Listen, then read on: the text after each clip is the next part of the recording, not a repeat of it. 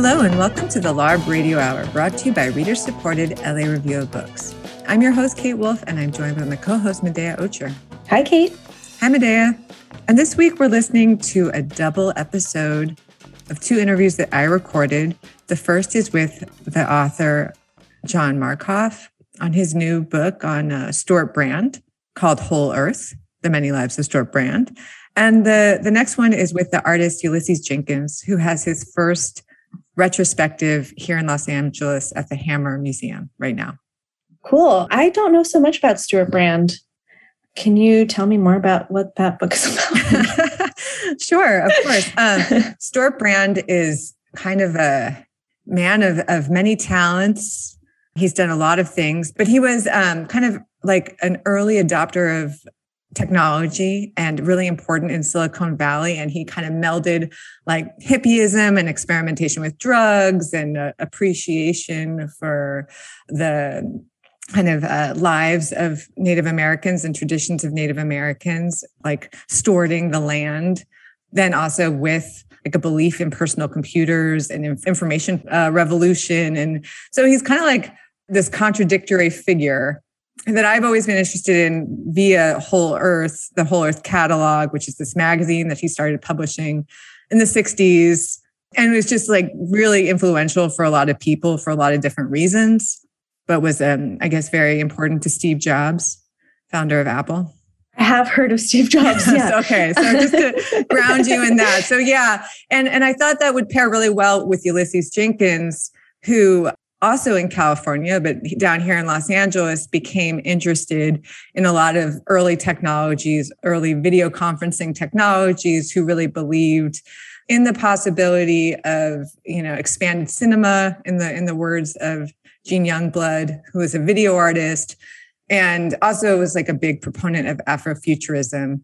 Different milieus, but kind of some similar ideas, although Stewart Brand, who's still alive, his politics veer in places that I'm like, you know, a little dubious of. He was a mm. he was kind of a big libertarian for a while, and now he's been more controversial as this environmental pragmatist. So that he's, you know, he's into like he's not against GMOs. He believes in nuclear power. It's basically anything you can do to save the planet, you should do. You can't be too much of an idealist yeah interesting. I, I, wouldn't you know ulysses i think his politics are probably more aligned with uh, what i would believe in but you know there's two really interesting people and artists and i thought that it would be cool to revisit this time. Wow well it sounds like a very interesting duo an interesting show. Let's listen to it. Great let's do it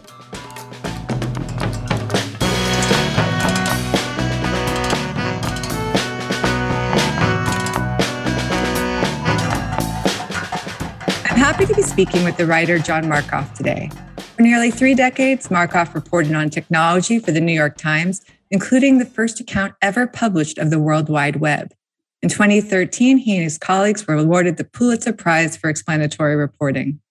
He's also the author of five books, including What the Dormouse Said How the 60s Counterculture Shaped the Personal Computer Industry, and Machines of Loving Grace The Quest for Common Ground Between Humans and Robots.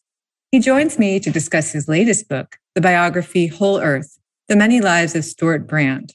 Brand is probably best known as the creator of the Whole Earth Catalog, a countercultural magazine he published regularly between 1968 and 72. With influences ranging from the beat poets Brand met as a youth in San Francisco to his experimentation with LSD, the wisdom of indigenous culture, and the philosophy of Buckminster Fuller, Whole Earth Catalog featured articles on sustainable living, ecology, and emerging technologies. It offered its readers reviews of products that could make self sufficiency more feasible.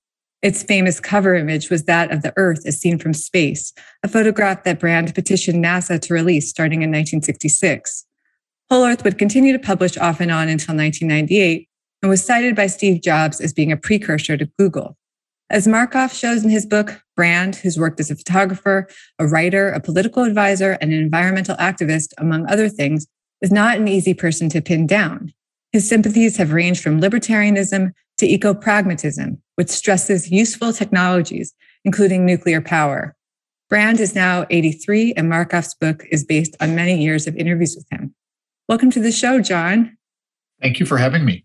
So maybe we could start there at Stewart Brand being a bit of a complicated or contradictory figure.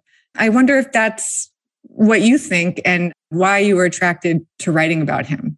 He is a complicated figure. He's had many incarnations, many careers. He's hard to put in a box. He's, I guess you'd call him an iconoclastic figure.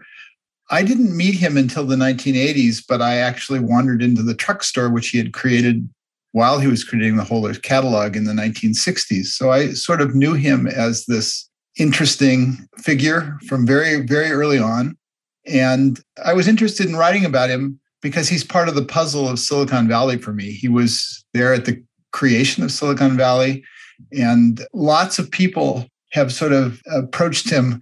It feels like the blind man and the elephant sometimes.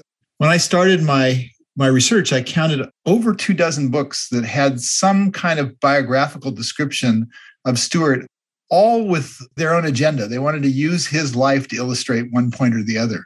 So he's that kind of a figure. That's interesting. Yeah, I did get the sense that he represents a lot of what Silicon Valley eventually became. Maybe you could explain just the germ of his life in terms of how it evolved into Silicon Valley. And I guess that also gets me into what else I wanted to ask is just he had this kind of rambling life before Whole Earth Catalog. That's when he finally kind of hit on something that he was really good at and dedicated to, it seems. So maybe you could also explain his path, which is concurrent with the other people around him in Silicon Valley. Sure. First on Silicon Valley, that was one of the surprises for me because there's been a lot of people who've written these arguments sort of that trace the roots of Silicon Valley to Stewart. In 2017, with the election of Donald Trump, the zeitgeist of Silicon Valley kind of flipped. And in the space of a very short period of time, Silicon Valley went from, in the national sort of view, being able to do no wrong to being able to do no right. And there were two books in particular that came out in 2017 one by Franklin Foer, World Without Mind, and the other by Jonathan Taplin, Move Fast and Break Things. And they both sort of trace the roots of Silicon Valley's worldview or ideology back to Stewart. And I thought that was interesting. And I actually don't agree with that perspective. And I say that based on my research. And you know, people often ask you when you're doing something, what surprised you in what you were doing? And what surprised me was one of Stewart's journals that I didn't stumble across until 2018. In 2000, both Fred Turner, who wrote a book called From Counterculture to Cyberculture, and I, who wrote this book called What the Dormouse Said, which were about the formative period of Silicon Valley in part, we were rushed in to read Stewart's journals because he had just given his papers to Stanford. And I was looking for something very specific, which I didn't find. But when I started my research in 2018, Stewart gave me a journal that he had not given Stanford in 2000. And it was an account over a half year period of one of his biggest failures before he started the Whole Earth catalog, he came to Silicon Valley in 1967 for the second time. He'd, of course, you have to remember Silicon Valley was not named Silicon Valley then. It didn't become Silicon Valley until 1971. But Stewart came in 1967. And that is really quite remarkable because if you think about it, everybody at that point was going back to the land. My generation was going off and starting communes. And Stewart actually, in the summer of 67, helped some friends start a commune in New Mexico. And then he changed his mind, found commune life kind of dull, and he ended up in Menlo Park, California. And he wrote in his journal, I'm coming here to let my technology happen in this technology boom period. So, one of the things about Stewart Brand is he's had this incredible knack of being at the right place at the right time. And so, how is it that Stewart Brand showed up in Silicon Valley just when Silicon Valley was being born? And when I read that and read also in that journal that he was much more influenced than I realized by a man by the name of Doug Engelbart.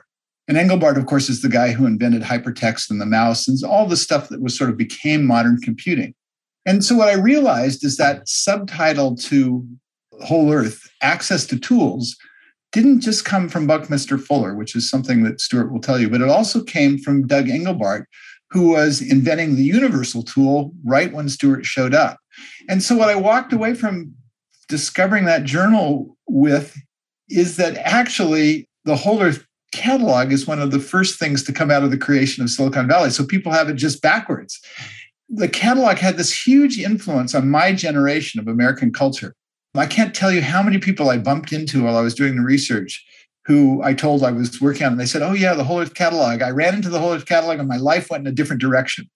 It was kind of a, I mean, Steve Jobs called it Google before Google, and I understand that, but I actually think of it as something different. It was a fantasy amplifier for people. It gave them permission to sort of reinvent their lives. And that was Stewart Brand's contribution. And I think that actually grew out of the forces that were shaping that region that became Silicon Valley. So it's a little bit of a different origin story. Maybe you could talk about what was in Whole Earth Catalog, just because the range of things that it published was one of my favorite parts of the book. It's really fascinating. Yeah. So it was basically an index to things that Stewart found interesting. And he was an extremely curious guy. There were sort of seven broad categories that included things like nomadics and housing, shelter, it was called, systems thinking, education. It was all over the map. And it was some of it was user generated. Stewart actively asked people to send in interesting tools, clothing, gadgets, things that would make your life more use, usable, useful, easier, things that interested you. There were calculators, computers, there were lots and lots of books on interesting subjects. There are manuals because you know his original inspiration for doing this was to help his friends who were on communes. And so what you needed was information. And he had this idea that he would drive a truck around and sell his friends tools and books and things like that. And he took a couple of trips in the summer of 68 and he realized that wasn't going to work because his friends didn't have any money on the commune. They weren't going to buy anything. And so he sort of pivoted and he created this catalog that turned out to resonate with my generation. And just the range of there were book reviews, right? There were there was a yes. cultural element and there was also very much a element of self-sufficiency of how to do things right? Of tools you could get to live off the land. Yeah. It was a how-to manual of how-to manuals. Right. And i think it, it also had this the famous opening line is we are as gods and we might as well get good at it. Yes and it's kind of interesting. One of the things is about stewart is that he iterates and that's his pragmatist sort of point of view. And so there were actually 2,000 copies printed originally and two 1,000 copy chunks. And in the first thousand copies, it said that passage said, We are as gods and we might as well get used to it. And he changed it in the second thousand to We are as gods and might as well get good at it. But he was great at aphorism. There's a section in my book of aphorisms. How does that reflect his ethos and his thinking? I think it's it's notable that he really wanted to exclude politics so what was he trying to say in, you know, we are as gods? Yeah, so nominally he wanted to exclude politics, but he would violate his own guidelines on occasion. He said that, and then he ran a wonderful political statement on the environment by Gary Snyder very soon. But he did try to stay away from mainstream politics. And Brand is a, an interesting mix, and he's hard to pin down politically. He calls himself a conservative still, but he's a conservative who doesn't like to read the Wall Street Journal because he hates their editorial section. So, what kind of a conservative is that? You know, if I had to pin him down, I would put him very close to Jerry Brown's politics. And that was something he evolved into. There was a point where he, he was very interested in libertarian ideas. I think that was true. The idea of self sufficiency was central to him while he was doing the Whole Earth Catalog.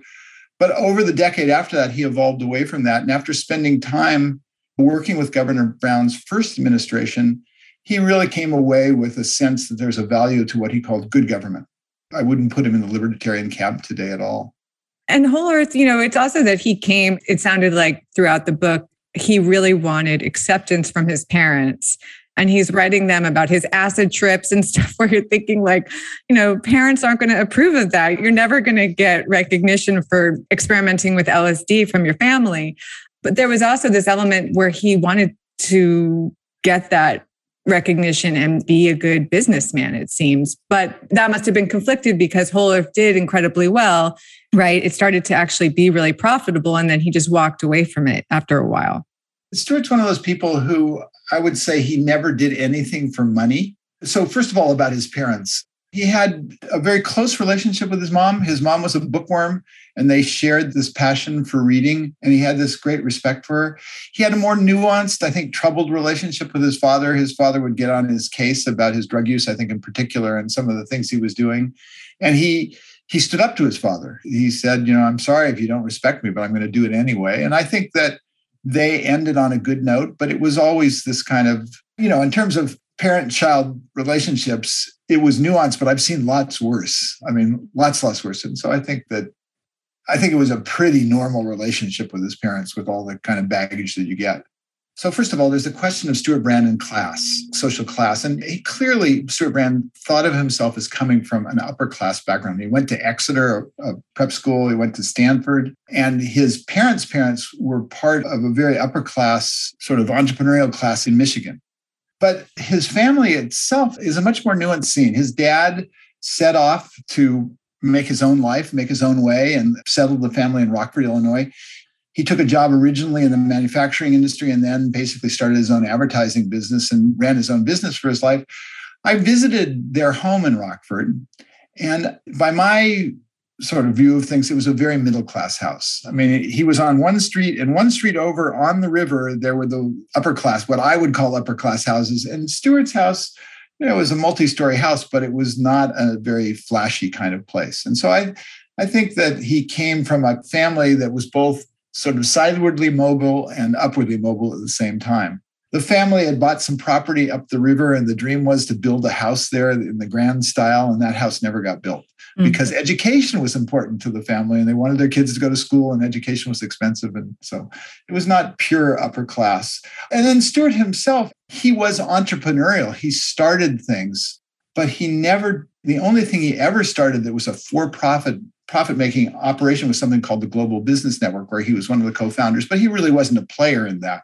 Everything else was a project or a nonprofit. So he's not a businessman or a capitalist. He's entrepreneurial, though, in real sense of the word. What was the reaction and impact of Whole Earth Catalog? You're saying for your generation it was, you know, incredibly influential. How did that manifest you know, when Stewart was doing it, what was he hearing from people? How big was it getting? So it was like riding a rocket ship, and it really drove him nuts. I mean, it was this success disaster. You know, he sort of invented this idea of desktop publishing. Desktop publishing really wasn't a thing when he started in 1968 and bought an advanced IBM Selectric typewriter to do the typesetting. And they were making it up as they went along. He had this idea of a catalog and it just sort of resonated. I mean, first, he didn't even know how to put it in bookstores. They were sending it out by mail and selling subscriptions, and they were really making it up as they went along. And it touched a nerve. And so ultimately, in those first three years, because you know he after one year he decided to close it down in three years he immediately decided he didn't want to be tied to this thing that he'd created that was becoming a monster literally i mean it was like almost 500 pages by the time he had gotten to the third year and it was not only a bestseller, but it won the National Book Award in 1972, the year that, that he shut it down. So they sold ultimately 3 million copies in those three years. And what that meant is it was in many, many households in America. And so it wasn't just the 3 million people, it was one of those things that sat around in the house and everybody looked at it all the time. And it sort of, it really infiltrated the culture not just back to the land. I mean, it affected a lot of people who were, you know, people in urban areas who were trying to reinvent their lives or who stumbled across something in the catalog and it sort of gave them permission to do something new in life. What do you make of the critique that you write about that Whole Earth is identified as part of the California ideology and critiqued as dot com neoliberalism? I can see why someone would say that, but at the same time, it seems so contradictory because it was this Bible of ecology, looking at the earth from far away, seeing how small we were, seeing how much we were all supposed to be unified. I mean, it does seem to be both things, but how would you defend that? Yeah, the first of all, that critique, there certainly is a neoliberal component to Silicon Valley, but I think where people make a mistake about trying to understand Silicon Valley is there is no monolithic Silicon Valley. As a matter of fact, I believe that the thing that makes Silicon Valley what it is is its multiculturalism.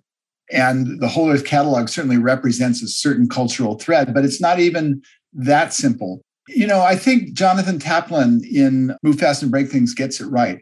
Brand, they call him a utopian. I think Stewart would quarrel with that. He winces at the term utopian and he sees himself as a pragmatist. But he did at the very beginning advocate sort of breaking away from the mainstream culture. He basically defined that thread of sort of inventing your life and walking away from middle class America.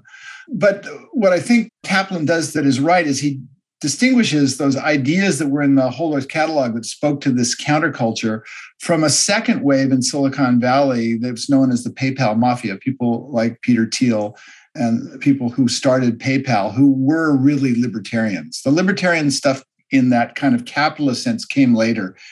To my mind, the archetypical model of Silicon Valley, which I think captures a lot of the whole earth thought, was Apple Computer.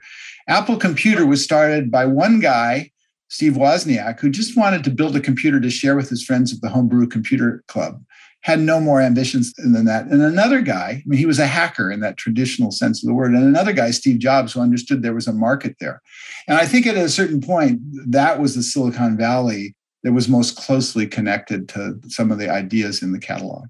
I noticed that it's a topic you've gone back to a number of times in your writing, which is like, yeah, the, these early days of Silicon Valley, this connection to a much larger set of ideals and people and artists and poets, you know, the 60s counterculture connection.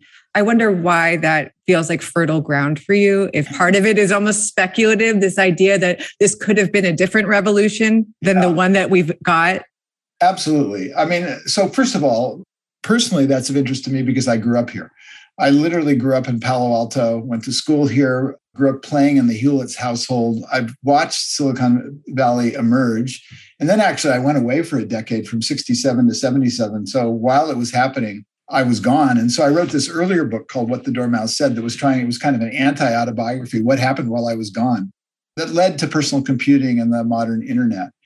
Trying to understand I've never been a technological determinist. I don't think technologies come out of a vacuum or that you happen by turning a crank. It happen in certain places and certain times for certain reasons. And I was trying to understand that. And one of my fascinations with Stewart is he's so much a part of that time and that place. And, you know, also, whatever it is that's special about Silicon Valley is something it seems possible that could have a beginning and an end. And so you have to understand what it is lest you lose it and it goes away. And the multiculturalism of the Valley, I think, is a big part of it. It was a magnet for several decades for the best and the brightest. They would come to Silicon Valley. And I think it's possible that we could change our laws, do things to actually break that cycle.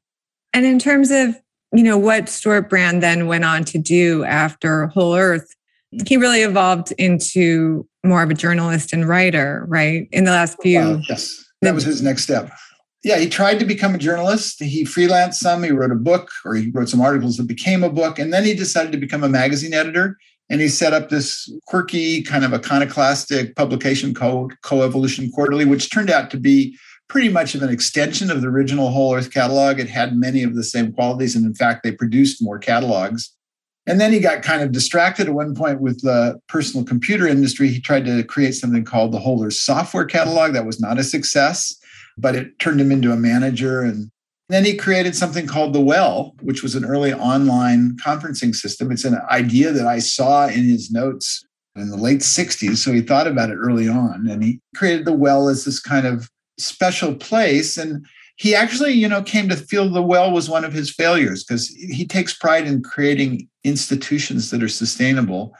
And he literally got driven out of the well after about six years by a very angry well user base that sort of focused their dissatisfaction on him and he walked away from it feeling like he'd failed. And this was interesting. Stewart remains a technological optimist and yet he saw many of the things that are true about social media today that have led it to be such a threat to democracy.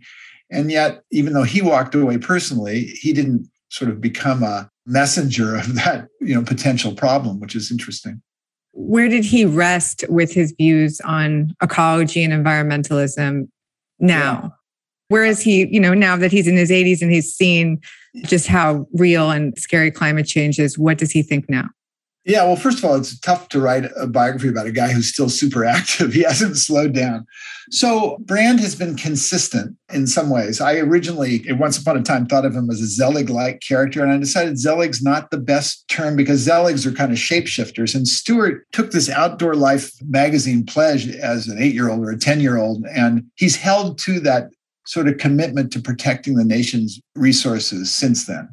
So he was always conservationist, not a preservationist, and that mm-hmm. distinction between kind of a Sierra Club, don't touch nature, as versus a kind of we have responsibility for caring for this environment and we're involved in it and we're part of it. And that's been his perspective. And he famously broke with, so he was instrumental in the creation of the environmental movement in the early 70s, late 60s and early 70s. And then he famously broke with it in publishing this book Whole Earth Discipline, and eco pragmatist manifesto initially in 2007, where he endorsed nuclear power and GMO food and dense cities and geoengineering. And that really angered a lot of the traditional environmental movement, who's, you know, very, there are people who are anti GMO, there are people who are anti nuclear, they're anti geoengineering. And he ruffled a lot of feathers, which I think was his intention. But he still sees himself as very pro environment and trying to, you know, save the earth, if you will. John, thank you so much for being here. Thank you for having me. Fun talking.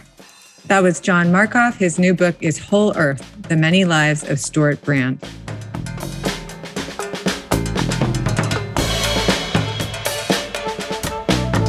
You're listening to the LARB Radio Hour.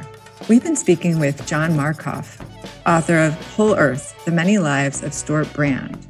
We now turn to our conversation with artist Ulysses Jenkins.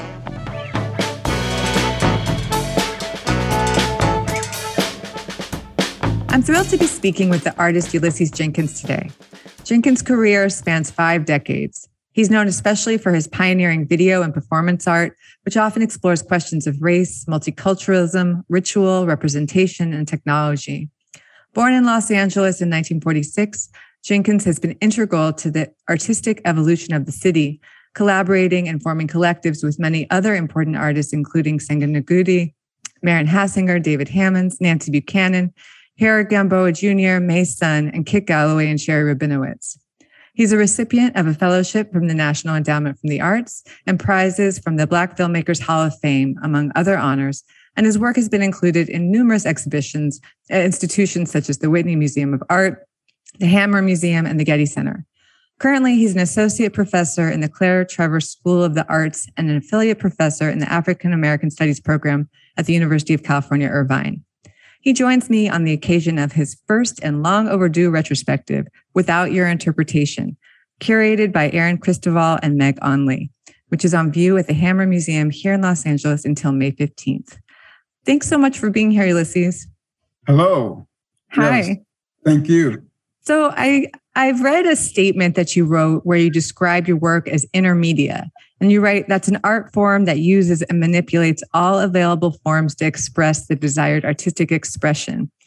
And, and you have worked just across a, a real range of media, and you started as a muralist and a painter. I wondered if you could describe a little bit how you got interested in using video and the way that you've used it, incorporated performance as your career has evolved.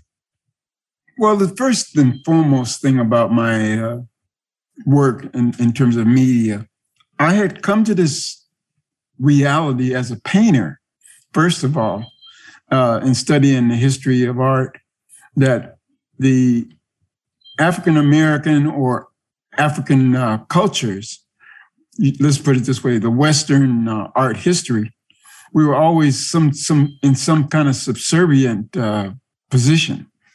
And I thought that it would be really good to try to explore that, especially as, as I went into graduate school. The whole, I, I needed a direction actually. And uh, before I uh, actually came to graduate school, I had been introduced to video while I was painting my first mural in Venice on the boardwalk on Venice at the the corner of Rose and Ocean uh, Ocean Park Walk. But um, from that particular time, I was introduced to the workshop by a guy named Michael Zingali. And uh, at first I thought, I don't know if I how how how I'm going to integrate that into what I was doing as an artist. But I was very interested in independent cinema, which was beginning to flourish. Uh, two films in particular, uh, Easy Rider and Sweet Sweetback's Badass Song. To that extent, I thought, well, you know, you could actually create an alternative voice. And uh, so I went to this video workshop and got enthralled by it, in which we used to call the Video Jones. And in the Video Jones primarily was something that you have this instrument that you'd never had before. Because most people don't appreciate what it was like to actually be able to videotape something. If you didn't like it, you could erase it and then you could also play it back and re-record. That phenomena in itself was enthralling. So we went from taking that that workshop, and I realized at the time that there was the it was the summer, and the Watts Festival was occurring, and on TV they kept saying, "Don't go." Because your life would be in peril. And I thought, I've been to the Watts Festival. It's a fun event. Why are they saying that? So we go to the festival and we take a Portapak. That was the, the title or the name of the uh, equipment. And so we got a lot of interesting interviews.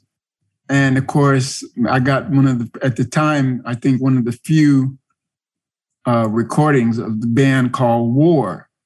And I think when the when the crowd goes completely insane when they were singing this lyric, police and their justice, they're laughing while they're busters. I mean, it was unbelievable. So, to that extent, you saw the whole notion of the social political feelings that were also occurring during those during that time. Uh, by by which also that uh, documentation is called the remnants of the Watts Festival, is playing in the uh, exhibition. Well, let me ask you about that movie. So that was your or that video. That was your your first video you made, right? And right. I think and I think it's um it's a it's an amazing document, you know, not only for just you being there, but then also because it really does have this air of ambivalence. You talk to this one guy who's very critical of what's happened to the festival and how it's been co-opted by corporations and uh, the way it's changed over time. So it's not just like this feel good story of uh, the Watts Festival, you know, in the ashes of the Watts riots. There's there's a lot of criticality in that piece that kind of makes it a little bit more complicated, I would say.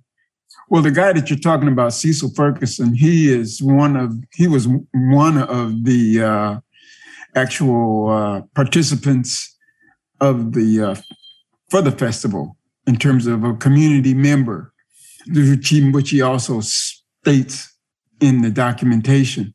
So, to that extent, the whole reality that we capture in that, and some of the points that you're pointing out, most people have not understood how events created by the African American community were staging grounds for police training.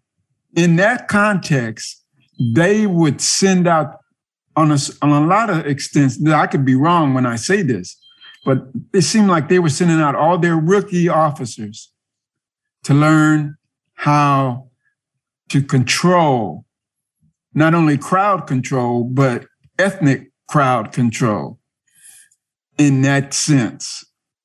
Because there were a lot of uh, unfortunate e- events that would occur because of the misunderstandings which we still have, unfortunately, to this day. The misunderstandings of law enforcement regarding people of color.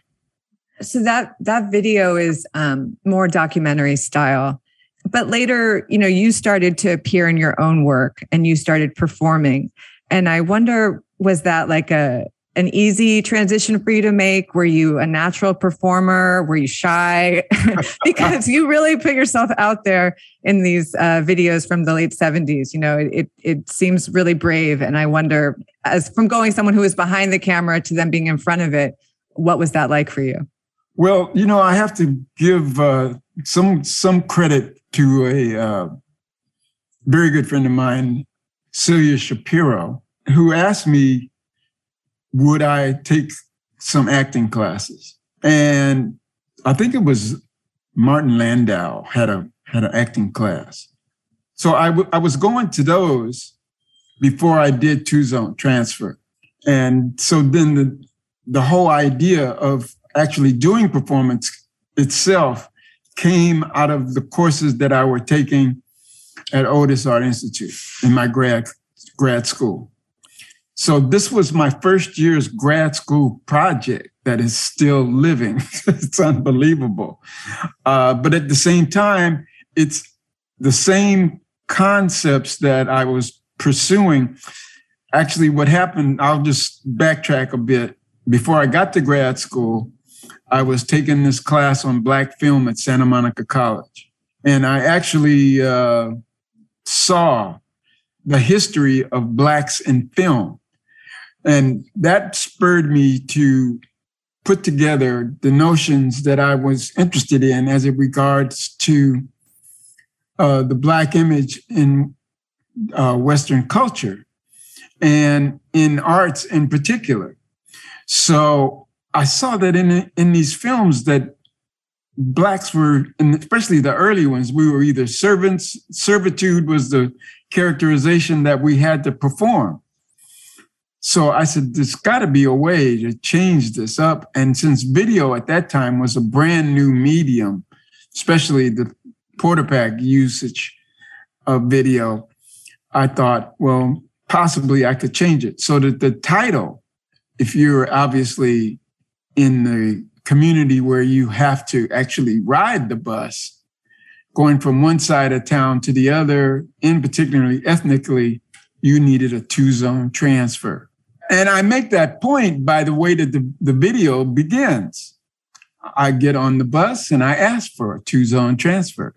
But yet I go into this dream state while I'm sitting on the bus, which was my inference to surrealism the interesting the, the question you asked because surrealism is i felt where especially at that time the ethnic communities resided that was the that was the other side of the zone uh, as i saw it well that's another one where right it seems like this reckoning with kind of the history of of black representation in, in popular media um, and then famously in that video you know you're holding a sledgehammer um, and there's these towers of televisions. And I've read a lot of questioning about why in the end of the video you don't like just smack the smack the heck out of those TVs, why why you don't end up destroying, you know, symbolically destroying kind of this awful lineage of, of representation. Um, and I, I'd love to hear you talk about that decision. Well, I answered that question in video when I said they won't let me. I mean, that's you know, you know, it's interesting when you when you're questioning this part of the of the of the uh, video from the point of view that stereotypes is what I'm trying to address, and the fact that you still have young people getting into the media and they replicate these stereotypes. I mean, I wish they would read Donald Bogle's book about uh, Black images in the media, because I really got a lot from reading his books. Because, I mean, first and foremost, Birth of a Nation by Griffith is an encyclopedia of the stereotypes that were infused about representation of African Americans in the media. I mean, the first time I saw that film, I, I, I couldn't watch the whole thing. I ran out of the theater because I, I was hurt by the fact that you would have someone who was that invested in making those stereotypes about African Americans.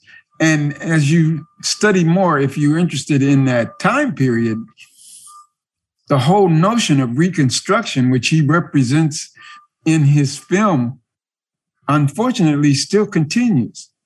I mean, as I found out when I went to college in the South, people were still living those particular Jim Crow codes in society, which some people still want to have today. But because people are poor students of history, is why you have this idiot killing all these people right now in Ukraine.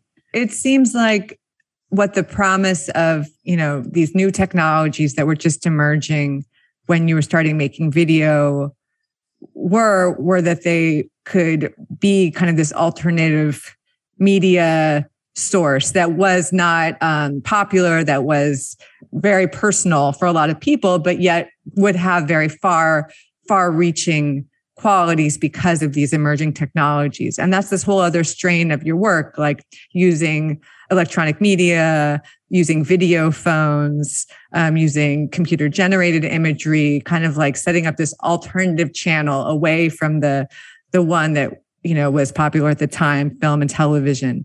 So I, I wondered if you could talk a little bit about that and just I know you studied with Gene Youngblood, the media theorist at Otis briefly, and even made a video about him like what kind of influence did he have on you and what were your hopes for these new technologies that you're using in your in your videos like uh that i mentioned? It kind of goes back to what uh i was emphasizing in our previous conversation. I come from the generation that came with the invention of television. And to that extent you see brought forward when we eventually end up with Star Trek. You know, the whole notion of us being able to travel in space and all those things. Uh, the future technologies that they emphasize. I mean, the fact that you actually, if you look at Star Trek today and you see that they're using little communication devices, we're doing that now. And large screen projections to actually look at television or look at the media. That's the kind of thing that I think, which we actually experienced when we were involved with the electronic cafe. The fact that I, I would just say this in the cafe that I worked at, which was called the Gumbo House in Leimert Park, when the kids came into the restaurant they ran to the technology. The adults ran away. Why? The fear of technology. And that fear of technology still exists in a lot of homes, a lot of people's experiences, because it asks you a question in regards to your own intellectual, when we talked about that problem in the writing when you go into, let's say, a, a, a department store and you see the uh, technical equipment, who do you run to? You need somebody to help you with that technology. So the whole fear of technology is one of the attributes of the future. You see, we were, we were playing with the future. So when you say, you know, having taken classes with Gene Youngblood and the other work that I ended up doing, we're trying to push. How do we push this thing not further than it was at the time, but at least make it present, you see? And in that, in that context, the presence of our, I will say, our visual and practical applications of the technology for a lot of people was it was fearful and how do you feel? I, I, guess I'm, it's always a question of mine with people who were at the forefront of this new technology, um, where so much of it has been integrated now today and it's very commonplace and it doesn't seem so radical anymore. And maybe it's, and it's been co opted and kind of infused with some of the same issues that popular media had these medias that seem so new at the time have just now been adopted and don't have that same maybe have that same alternative feel anymore or is, is that just par for the course when something becomes you know regular? On a certain level what you're describing is had a lot to do with some of the conversations that i was having with kit and Sherrie. The fact that what we were doing under the under the context of the, the applications and procedures that we were doing today it's like you're saying it's been corporatized and we used to talk about how that once the corporations get control over it, that means they have control of your communications, you see. And the thing that we were trying to do was to express what we could do with our freedom. This whole notion, I mean, that's what they're fighting. I'm, I'm going back to that, but that's what they're fighting for in Ukraine is their freedom. And we are controlled, even though people may or may not understand being controlled. Our whole lives are involved in the integration of technology.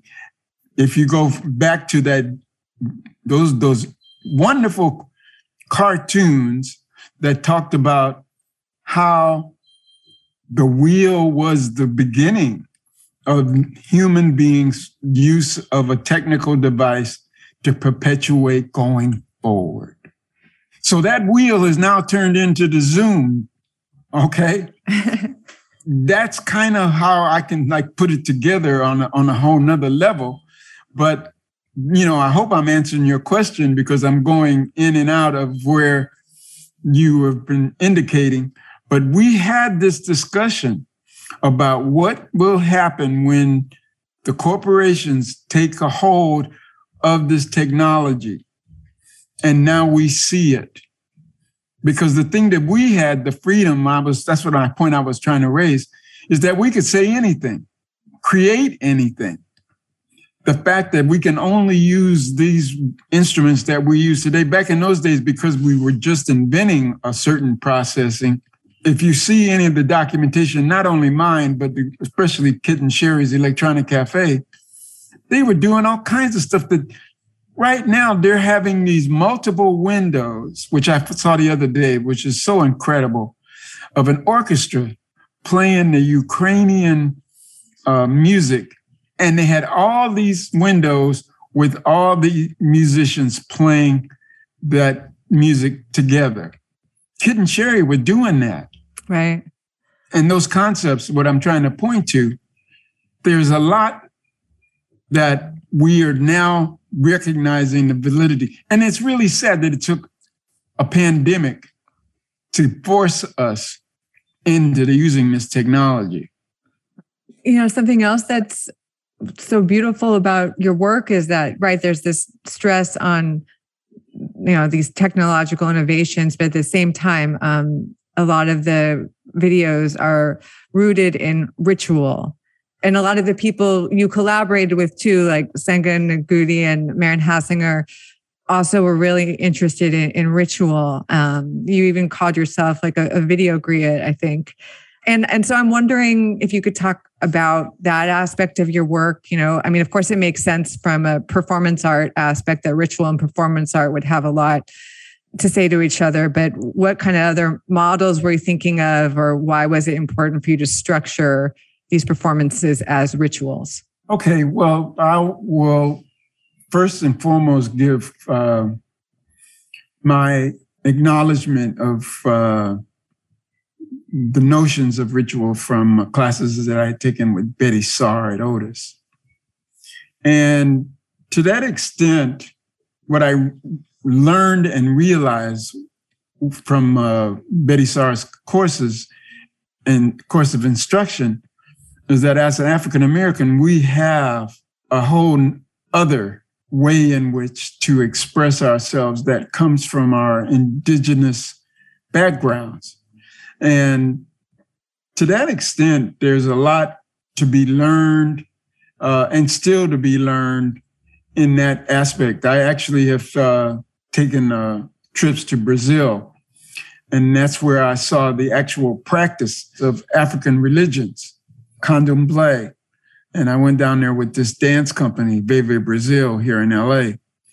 That really was enlightening for me, to be honest with you, to see the Af- the original African religions being practiced, which they forbid here in America. They made they wouldn't allow you to do any of that kind of thing at all. Uh, if you see the film Carmen Jones, you see Dorothy Dandridge and one part of the film where she uh, she takes her then partner in the film to her home and walks into a room and there's this outlay of artifacts that are ritualized in which she has to tell him you know this is taboo. This notion of tabooism you see uh, is has been embedded into the African American uh, uh, heritage of the past, which we've been trying to, as artists, in particular musicians, have really gone beyond that, which, which leads me into how I got into music. Uh, the, the ability to express that indigeneity. And it was it's it's it's it's fabulous. I mean, uh, I tend to think it's fabulous, and so in that sense, it helped me to recognize. When you go back to that point that you were asking me about how I got into two zone, after I did two zone, I realized in from a class that I was taking at Otis again, where the Caucasian students were telling me, you ain't gonna go nowhere with that black shit. And I said, you gotta be kidding me. You, you didn't tell me something like that. And I said, well, you just wait and see to myself. And uh, that's also from the from those acting classes, I come to recognize that I needed a character that I could call my own and that came from my background. Thus comes the griot. And if you know anything about the griot and African culture, they sing the history of the culture, perform a particular kind of performance that actually exemplifies the message that they're bringing, thus begets my character as a griot. Integrating that with the medium of video had been, for the most part, my whole uh, legend of, of my work as you are asking me about it. That's beautiful. Yeah, I can, that's a, I can definitely see that. Go to the show, you'll see it too. yeah. Yeah. No, I saw it at the show. Yeah. And, and uh, I should also mention that some of your works are available on Criterion collection as well. Right. And right, right, right. right. Um, I wanted to ask I don't know if it's just nostalgia for a time that I never experienced because I wasn't around, but um, even just your work in public access, opening that up a lot to artists of the time. Um, can you maybe just talk about kind of the scene and um, was it happening in part, you know, for lack of institutional structures that that could bring people together? Was it, you know, what how did these collectives form and like what was it like to be a part of so many and just be around so many people who were artists and working together? It seems very fertile and amazing. Well uh, thank you for that question. And the thing about what you just uh, described uh, i'll start with uh, my studio other visions. At a certain point and of course, from the context of uh, you mentioning Studio Z, I'm I was brought into uh, Studio Z by David Hammons. We became good friends. Uh, he he made a visit to me uh, one day as I was painting murals in Venice, and uh, surprised me that he was in my home. Uh, and I said, "What do you how did you where did you come from? Sort of thing. And uh, i walked in and he goes i'm david hammons. And i'm going to myself you're david hammons. I've heard of you. And he said to me I've heard of you. And that's after I had painted my first mural on the boardwalk. From that point on, he took me to his studio, which I didn't know at the time was the studio of Studio Z. And Studio Z, they did a lot of uh, cultural events and uh, just different uh, activities there that were represented as Studio Z. So from that point onward, he and I were in contact with each other.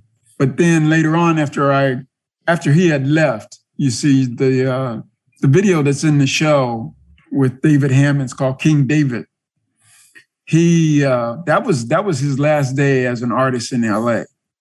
He was moving to New York, and he wanted me to actually do that video with him so that he'd have a document about the work that he was doing at that time and uh, how he was leaving that as a reference point.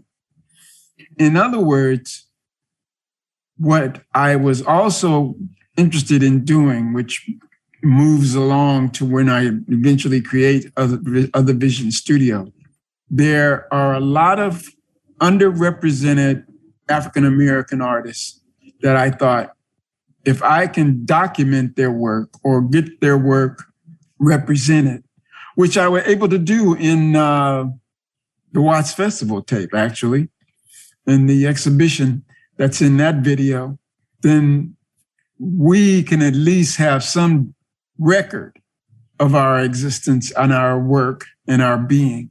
So to that extent, that's how that all began so that when I had won an, an NEA award for two zone transfer, and I took the funding from that to create the studio that I called Other Visions. And so, in the purposefulness of that studio, you see the collaborations that I re- made and reached out towards other other artists, which you see in that video with Rudy Perez and uh, Senga and Maren and Mason and Chrono.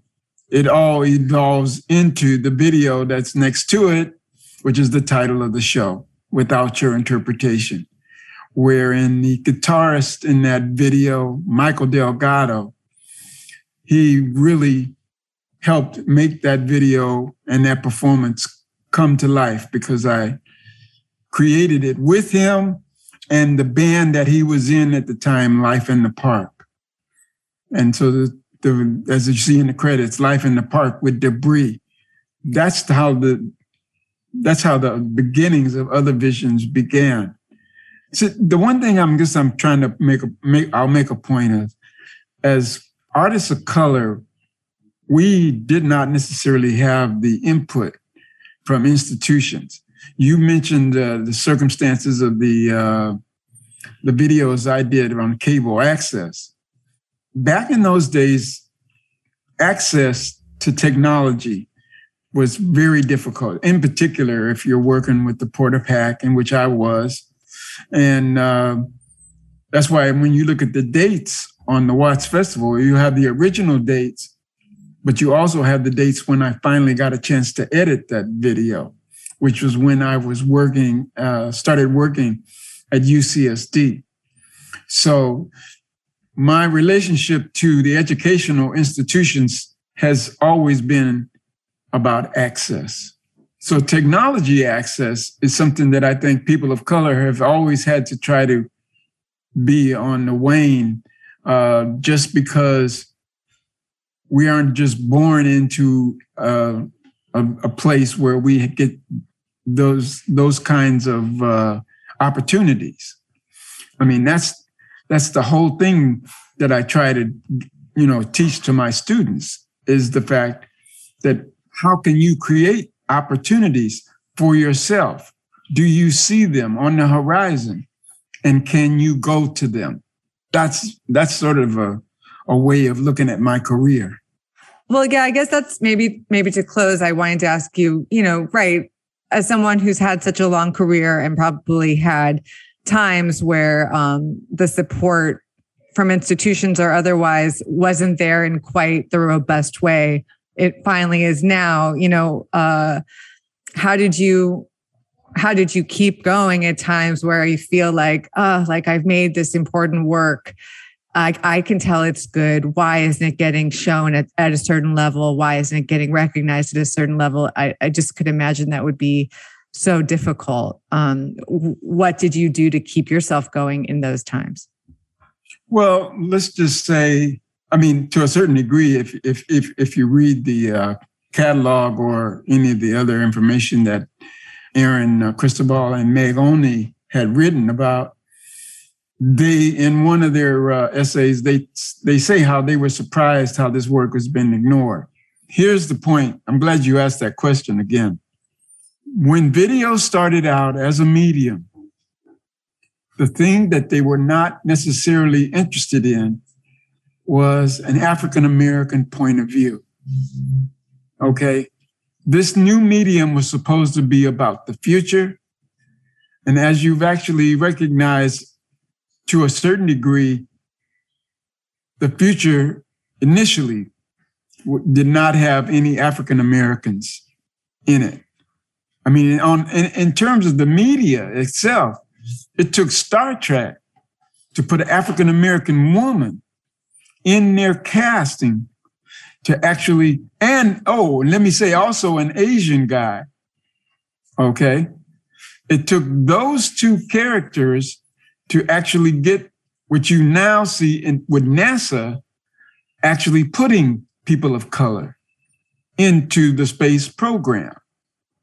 But at the same time, getting us into the media to whatever degree that you can actually that you can actually see us in the productions and control of our own productions I mean, to a certain degree, I would say this Black Panther really just projected a whole notion of Afrofuturism.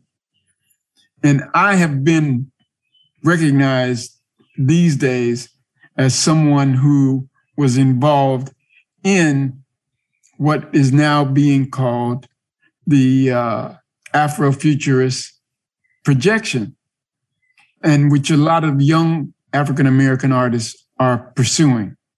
So, to that extent, I feel good about that. And at the same time, I hope people recognize what I said earlier about not recreating those stereotypes. Can you create a new kind of characterization for yourselves for the future? That's what's needed. Um, well, I think that's a really a beautiful place to end. And Ulysses Jenkins, thanks so much for talking with me today. Yeah, well, thank you, Kate. Uh, I'm I'm uh, hoping that we might uh, talk again in the future. Me too. Yeah. Um, that was Ulysses Jenkins. His first retrospective is up at the Hammer Museum right now. It's called Without Your Interpretation.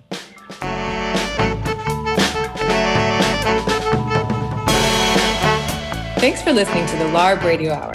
Subscribe to our show on Apple Podcasts, SoundCloud, Spotify, or wherever else you get your podcasts. If you like the show, please rate us on Apple Podcasts to help us get the word out, and we'd love to hear from you. The producers of the LARB Radio Hour are Medaya Ocher, Kate Wolf, and Eric Newman. Our executive producer is Alan Minsky. Our sound engineer is William Broaden. Editorial production by Jake Levins. Our intro music was written and performed by Imogene Teasley Blodden.